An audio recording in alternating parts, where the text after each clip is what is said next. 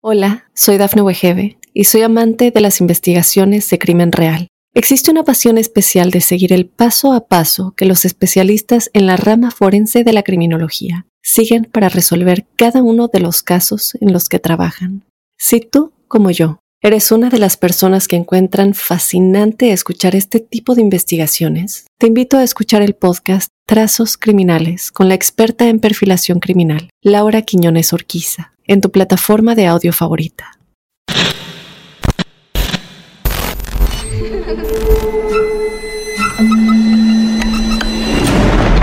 Los seres vacíos nos observan.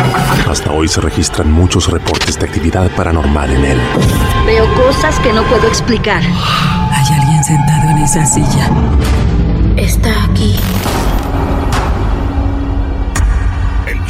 Está fundamentado en el silencio.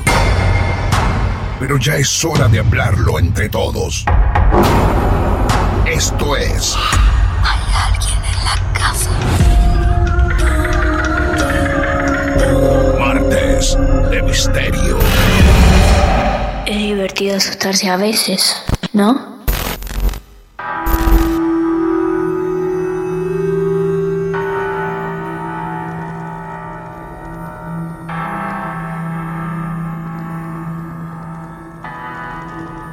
¿Qué tal amigos y amigas? ¿Cómo les va? Bienvenidos a otro episodio de Martes de Misterio. Mi nombre es Martín Echevarría y aquí estamos nuevamente para viajar desde Mar del Plata hacia el norte de Argentina. Cada vez que nos toca ir al norte hay historias, hay leyendas, esas cositas de pueblo, de fronteras, que marcan cada una de nuestras historias un tanto diferentes. Es el caso de Augusto, que hace un tiempo nos escribió y nos confesó que tenía su historia real para contar. Augusto, buenas noches, bienvenido a Martes de Misterio, ¿cómo te va? Hola Martín, buenas noches, eh, gracias por la bienvenida. ¿A qué parte de Santiago del Estero estamos llamando? Eh, a la capital de Santiago. Capital de Santiago, muy bien, provincia argentina, Santiago del Estero, llamamos a su capital y aquí estamos con el protagonista de la historia de hoy, que tiene cuántos años? 28 años. ¿Cuánta gente conoce de tu historia, Augusto? Eh, bueno, eh, esto ha pasado mientras trabajaba. Ah. Entonces he compartido las vivencias con varios compañeros. Ah, qué bien. ¿Dónde trabajabas? Eh, soy policía de la provincia. ¿Esto pasaba en tu trabajo y de noche? Sí, en, te pongo en contexto un poco. ¿Esto arranca más o menos cuántos años atrás? No, esto ha sido hace muy poco, ha sido ah. lo que la pandemia del 2020. Ah. El trabajo que hemos estado efectuando nosotros ha sido básicamente eh, de reforzar las fronteras, bueno, por todo lo que había decretado el presidente de la nación y un poco hacer un filtro en las fronteras de la gente extranjera y que no haya mucha circulación por el tema del virus. Claro, ahí estaban entonces ustedes trabajando también lo que decimos un poco, no sé si en la primera línea, como la gente de salud, pero sí, mm. siempre muy expuestos en esto. Bueno, ahí estamos con vos, Augusto, en cada una de las guardias, en los controles, ubicanos. Sí, sí, eh, nosotros nos mandaban 15 días a estar ahí en las fronteras. Conseguíamos un alquiler en lo posible y convivíamos eh, bueno, había una regla de hasta máximo cuatro personas por casa que estén en, habitaciones separadas, todo por protocolo. Ah, y bueno, y ahí he, compartido cosas inclusive en la casa que estábamos alquilando, no solamente en el puesto, porque en el puesto donde han pasado las cosas más extrañas, eh, los espantos, como le decimos aquí en Santiago, pero con mis compañeros mientras estábamos en la casa, de ahí ya se ha empezado a poner la cosa medio, medio rara, ¿visto? Bien, bien.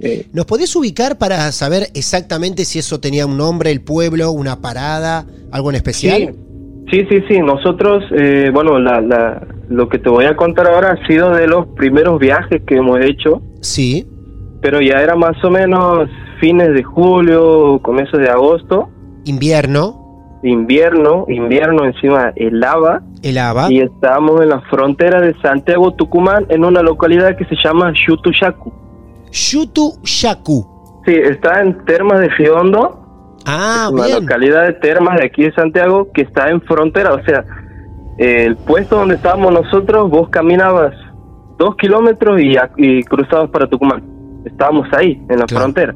Claro, sí, sí, ahí nomás, ahí nomás. Bien, Sí, ahí sí, estaban sí. los controles. ¿Y ustedes buscaban alojamiento en dónde exactamente? Bueno, nosotros estábamos, hemos conseguido una casa a un kilómetro del puesto, Muy bien. pero era era una de esas casas, eh, como para que te des una idea, eh, que era entrando dos metros desde la ruta, estaba en medio del monte.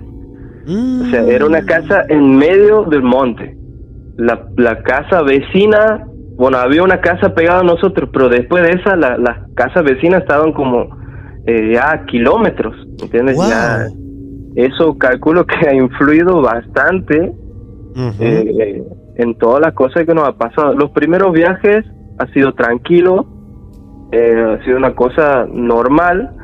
Eh, los changos hablaban, ha visto, como siempre, hablan de los típicos espantos que ocurrían ahí porque hemos estado con gente que era de ahí de la zona. Y Muy ellos bien. eran, los que, ellos eran los que se encargaban de contar las historias y todo. Y desde las primeras noches ya eh, nos venían y nos decían, mientras nos sentábamos a comer, porque, eh, bueno, yo era el que cocinaba ahí en la casa, Mira, por ahí mientras estaba cocinando yo y los changos estaban ahí tomando mate, conversando entre ellos, decían, che, ¿me escuchaba anoche los pasos? ¿Qué pasa, amigo? mm, Aquí al costado de la casa se escuchaba, dice, que venía alguien desde el fondo caminando y como es monte y se escucha todo lo que pisa vos es llama, es Sí. pasto seco y todo, claro. y se escuchaban pasos que venían desde el fondo y el fondo, amigo, era una cosa que el fondo era grandísimo, Mm, pero era todo monte, era todo monte, que venía desde el fondo hasta el costado de la casa, se paraba un minuto y volvía a ir al fondo. en ese lugar tan despoblado, tan lejos del ruido de la ciudad, incluso de los pueblos, porque eso era un monte, Sí, sí. el silencio es más intenso, entonces cualquier mínimo ruido, Sí, sí, es, eh, eh, se escucha todo, amigo. Se escucha Claro. absolutamente todo. Eh, eso era lo más leve, el tema de los pasos. Yo nunca había escuchado eso de los pasos. bien, Lo que sí ha empezado a ponerse ya grave era ya en lo que te estoy contando de finales de julio. Hemos Sí. ido esa quincena que nos tocaba y ya era, te, veía a mis compañeros como que estaban mal dormidos, ha visto como que vos los ves que, que estaban con ojeras, así como que no habían descansado bien. Y charlando, charlando con ellos, me dice, no, no he podido dormir, me dice. Yo por ahí pensé que me estaban haciendo una broma, ¿viste? Se Sí. le han puesto todo de acuerdo, porque no puede ser que ellos escuchen y yo no escucho nada. nada. Se escuchaba como un ronquido pegado a la ventana. Pero Ronquido. sí, sí, pero eh, era, me dice, no sé si era, eh, eh, no, no sonaba como un animal. Me dice, no sonaba como un animal, era como un ronquido, era como una persona. Eh, cuando vos la escuchas roncar, que ronca fuerte, pero esto era muy fuerte, amigo. Dice que vibraba el vidrio de la ventana. ¡Wow! Le digo, no haga sido un camión que ha pasado justo. Me dice, ¿cómo va a pasar un camión a esa hora? Me dice, está todo cortado. me dice. ¿Esto lo contaba una sola persona? ¿Lo contaban dos? Eran dos los que coinciden que ven escuchando lo mismo. Sí, eso. Eh, uno era mi compañero, muy amigo mío, Rodrigo, que junto a él eh, escuchamos Marte de Misterio ahí mientras estábamos en los puestos a la noche. No, no te puedo Sí. creer. En esos puestos, en, es- en esos lugares, no te puedo creer, en esas fronteras, ¿escuchaban Marte de Misterio en turnos de noche o de día?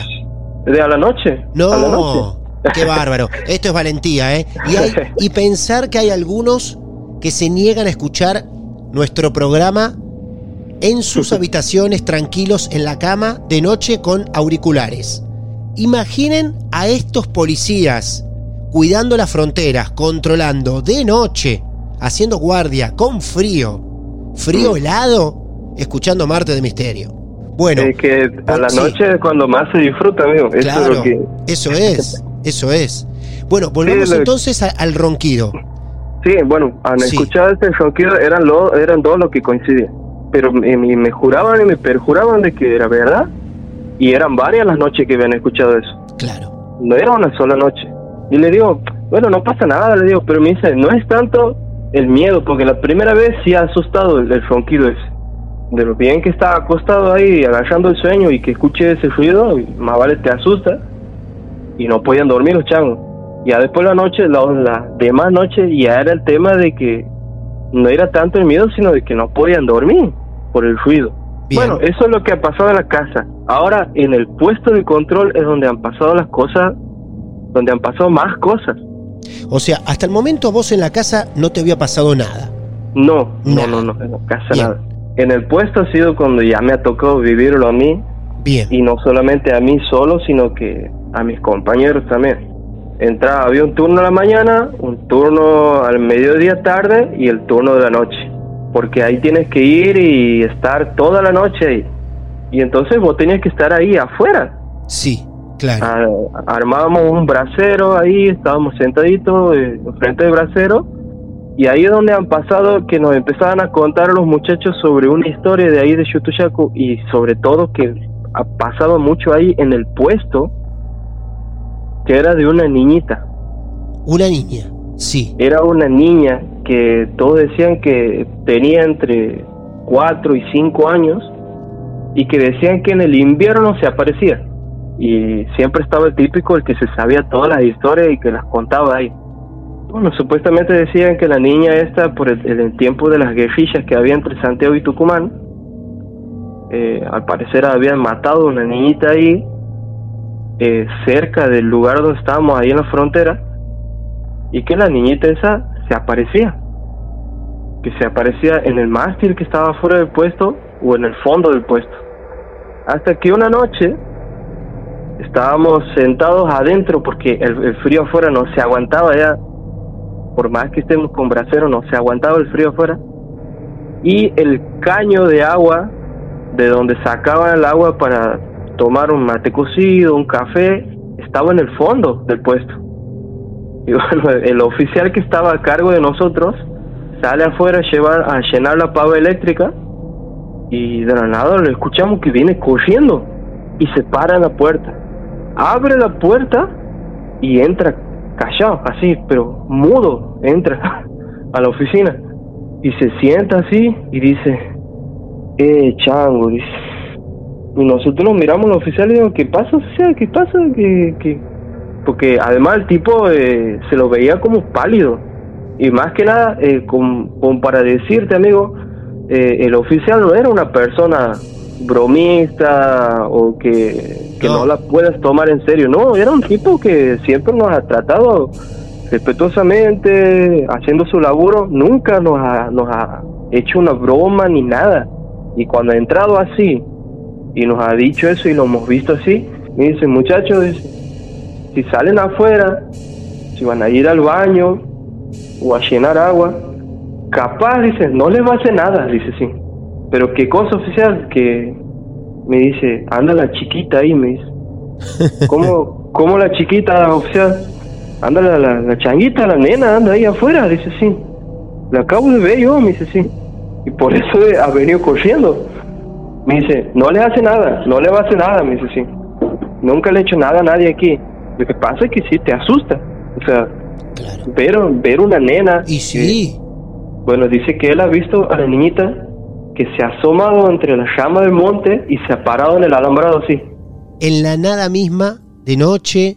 Imagínate, Sí. imagínate. Y, claro, el tipo lo que ha atinado ha sido salir corriendo de ahí. Y estábamos en, en la- adentro de la oficina y nos mirábamos entre nosotros como, como creyendo y no creyendo, ¿has visto? Y un sargento que estaba a cargo de nosotros, que él tomaba mate, tomaba mate solo, le dice a mi compañero, ¿el Rodri me lo puede llenar de pava? No, sargento, le dice. Claro. Mm, No, yo no voy a ir. A mi otro compañero dice, ¿vos, Willy, vas a ir? No, estás loco, vos. No, yo no voy a salir. me dice a mí, me dice, cara, me dice sí. Le digo, sí, apellido Carabajal. Me dice, cara, eh, ¿vos me lo vas a llevar a, me lo vas a llenar para abajo? Y lo miro al sargento serio yo. Y le digo, sí, sargento, le digo, sí. Y bueno, salgo con la pava yo eh, era como una especie de morbo mío o curiosidad de querer Claro. ver si era verdad. Y salgo yo con mi linterna, porque a todo esto no estaba bien iluminado allá afuera. Mm. Y salgo con mi linterna y voy, abro el caño y lo pongo la pava y estaba con la linterna y miraba para todos lados, amigo. Y Son- estaba ahí, Son segundos que no pasan más. sí, amigo, y estaba ahí, miraba para todos lados y como buscando así. Y siento que alguien viene corriendo atrás mío. No. Y me doy vuelta y era mi compañero que aprovecha para salir del baño. No. Porque los baños estaban ahí afuera. El miedo, por favor. ¿Qué película nos estás regalando, Augusto? Qué impresionante.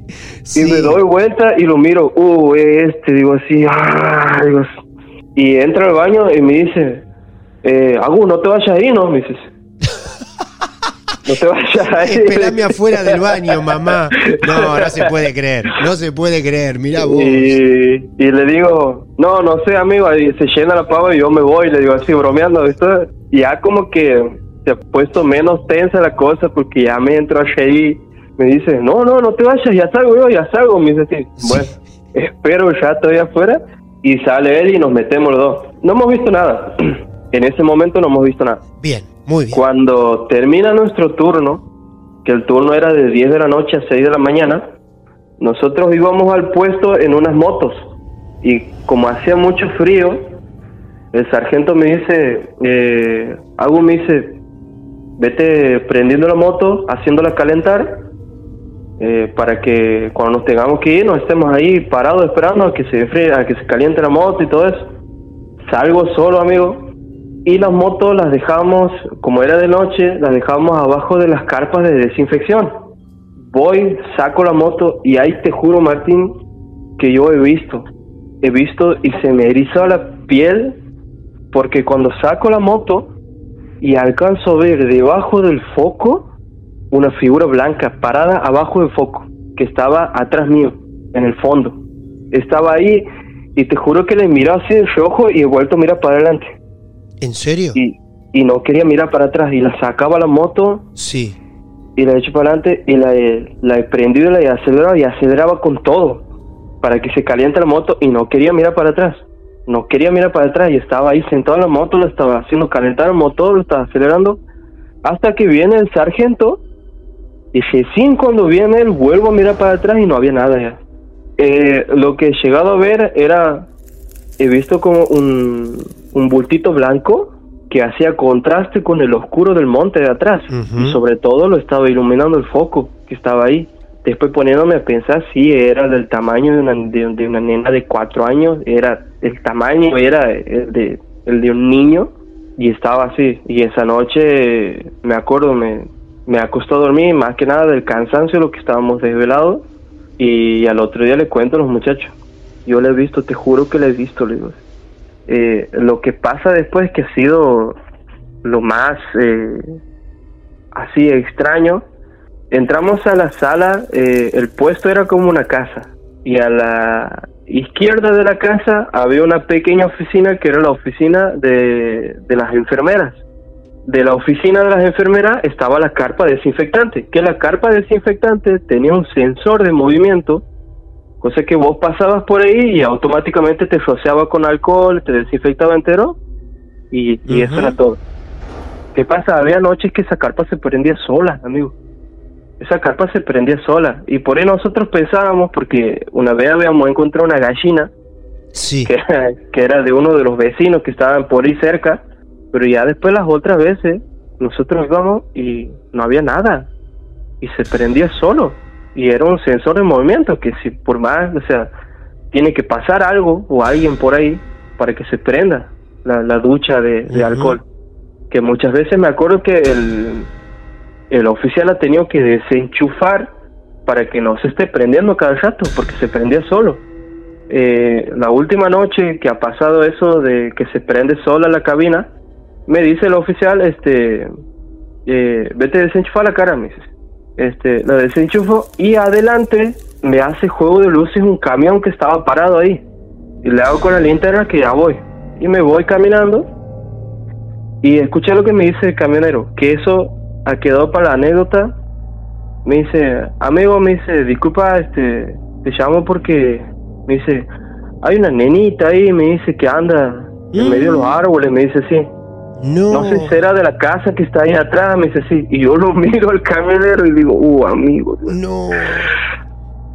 ¿Por qué? Porque, bueno, había casas, había dos, tres casas que estaban con Claro. vistas hacia las rutas, ¿visto? Claro. Pero era muy tarde, amigo, eran ya las 3 de la mañana, 3, 4, tirando a 4 por ahí. Y, y el camionero me dice, anda la criatura ahí, me dice, "Bueno, fíjate de la casa ahí, decirle a los padres cómo anda la chiquita ahí hasta ahora, cosas. Y le digo, ¿dónde, amigo? Ahí más o menos, y le apunto con la linterna. Y al costado de la ruta había eucaliptos gigantes, ha visto, eh, grande, y dice que ha visto cruza de un, del, del tronco de un árbol a otro. Lo ha visto pasar así. Y yo digo, no le voy a decir, porque Mm. si no, este, este tipo no va a dormir en toda la noche. Y le digo, bueno amigo, quédate tranquilo, ya voy a hablar con el oficial, ya vamos a hablar ahí con la, con la señora ahí de la casa, ya le vamos a avisar que la nenita está allá afuera. Y eso que el camionero no sabía nada de la historia. No, No, estaba, no, no, no, no. estaba Era- sugestionado con ese tema, No. Era un tipo, creo que era de, de- no si, si mal no recuerdo, creo que era de Córdoba. Eh, al otro día vamos al turno, al siguiente turno de noche y estábamos ahí justamente con mi amigo Rodrigo. Estábamos escuchando Marte de Misterio. Escuchar, esto es un, una cosa que, que ha sido realmente rara, Martín. Estábamos nosotros afuera eh, con, con Rodrigo, estábamos eh, sentados enfrente del brasero y enfrente del puesto había un galpón gigante de uno de los hombres ahí que hay guardado sus tractores y sus cosas y era un galpón gigante. Y de la nada, Martín, mientras nosotros estábamos escuchando, empieza a temblar el galpón, como si alguien estuviera cogiendo encima de las chapas Mirá vos. y automáticamente eh, los dos alumbrábamos con la linterna y no se veía nada.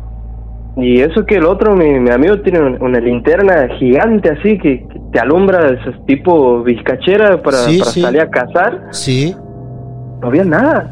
Eh, nos hemos acercado para el frente de Galpor para, para alumbrar por dentro, si no era algún animal o algo. No había nada, Martín. Como si alguien estuviera cogiendo encima del techo de Galpón. Cogía y se callaba. Y a los minutos se vuelve a sentir. Claro, eso. Alguien caminaba sobre el techo de chapa del galpón. Sí, cogía. Corría en un techo de Corría. chapa, claro. ¿E- ¿Era muy grande el galpón? ¿Como para Era- correr? Era grandísimo. Era, era un galpón eh, de, pro- eh, de largo, te diría, eran unos, unos 10 metros, habrá sido más o menos. Bastante. Era grande Sí. y ancho, sí, era... ¿El techo ustedes lo llegaban a ver bien como para corroborar que no había un animal ahí arriba cuando lo alumbraban? Sí, lo veíamos bien, sí, Sí. estábamos nosotros justo al frente y es más, uno se acomoda, se ha acomodado de un lado para alumbrar y el otro sigue del otro para alumbrar de aquel lado para ver si se ve mejor. No, nada, no había nada, Martín, nada, nada de nada. El mismo puesto donde alguna vez se apareció esa nena, por ejemplo, ¿no? Estamos es hablando. el mismo, es el mismo puesto. El mismo Todo puesto. ha pasado ahí en Chutuyaco. ¿Tenía un nombre ese puesto? Sí, se llama puesto de control Chutuyacu, así se llama, Ah. puesto de control Chutuyacu. Eh, lo último que ha pasado, que no me ha pasado a mí, ha sido que hemos entrado a una de las oficinas del puesto y le digo, ah, mira, aquí hay una cocina. Y entro así al, cuarto y, ha- y había una cocinita ahí. Y me doy vuelta y me dice mi compañero, ¿qué pasa, Gus? Me dice así. Y yo le digo, ¿qué? Me dice, Chango, ¿vos me has hecho el brazo? Me dice. No, le digo, me acabo de dar vuelta, le digo así. Y lo veo que abre los ojos así, me dice, pero te juro que sentí la mano, los dedos, todo aquí, que me agarró el brazo. Me dice. Y, yo me quedo callado, no sé qué decirle. Me dice, no, yo me voy de aquí. Y se agarró enseguida y me dejó solo ahí adentro. Después eh, da la casualidad que esa ha sido la última vez que nos han mandado para ahí, porque después ya nos han cambiado de puesto, nos han mandado para allá, para frontera con Córdoba, en Ojo de Agua. Sí. pero ha sido como la despedida de Chutuyacu hacia nosotros. Bueno, Augusto, la verdad que nos has encantado con tu historia del norte en Argentina, de ese puesto, de la noche, de la inmensidad de la nada, del, del silencio atroz. Claro que sí. Y gente uniformada, acostumbrados a enfrentar problemas serios, pero Mm. con humanos. Cuando la cosa verdad. ya no la podés explicar, incomoda mucho más y toda valentía muchas veces queda de lado. Como el compañero que le dijo, voy a hacer pis al baño, quédate afuera y espérame. Lo que hace cualquier niño con su madre o su padre cuando tiene apenas tres añitos. Nada más. Mm. Augusto, un gran abrazo, gracias por el relato, nos encantó conocerte. Gracias, muchas gracias Martín. Este, bueno, un saludo, un abrazo grande desde aquí de Santiago del Estero. Muy bien.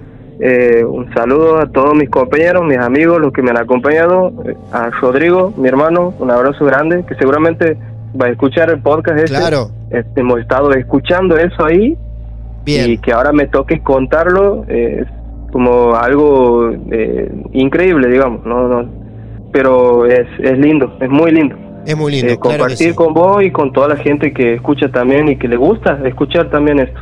Muchas gracias, Augusto. Un gran abrazo. Muchas gracias, Martín. Que tenga buenas noches. Adiós, hasta luego, adiós. Gran personaje, Augusto, ¿eh? Estamos hablando de policías, gente de control, de seguridad, gente donde supuestamente la atención, la valentía la manejan día a día, de forma impecable. Sin embargo, en nuestro mundo, donde muchas cosas se vuelven inexplicables, todos estamos en un mismo nivel. Es por eso que nos encantan conocer sus historias y siempre son bienvenidas. Si tenés la tuya para contarnos, nos buscás en redes sociales, ya sabés, arroba martes de misterio, Instagram, Twitter, Facebook y con un mensaje privado nos alertás que vos también tenés tu relato para contarnos. Mi nombre es Martín Echevarría, muchas gracias y hasta la próxima. Esto es Martes de Misterio. Basado en hechos reales. Hola, soy Dafne Wegebe y soy amante de las investigaciones de crimen real. Existe una pasión especial de seguir el paso a paso que los especialistas en la rama forense de la criminología siguen para resolver cada uno de los casos en los que trabajan. Si tú, como yo, eres una de las personas que encuentran fascinante escuchar este tipo de investigaciones, te invito a escuchar el podcast Trazos Criminales con la experta en perfilación criminal, Laura Quiñones Orquiza, en tu plataforma de audio favorita.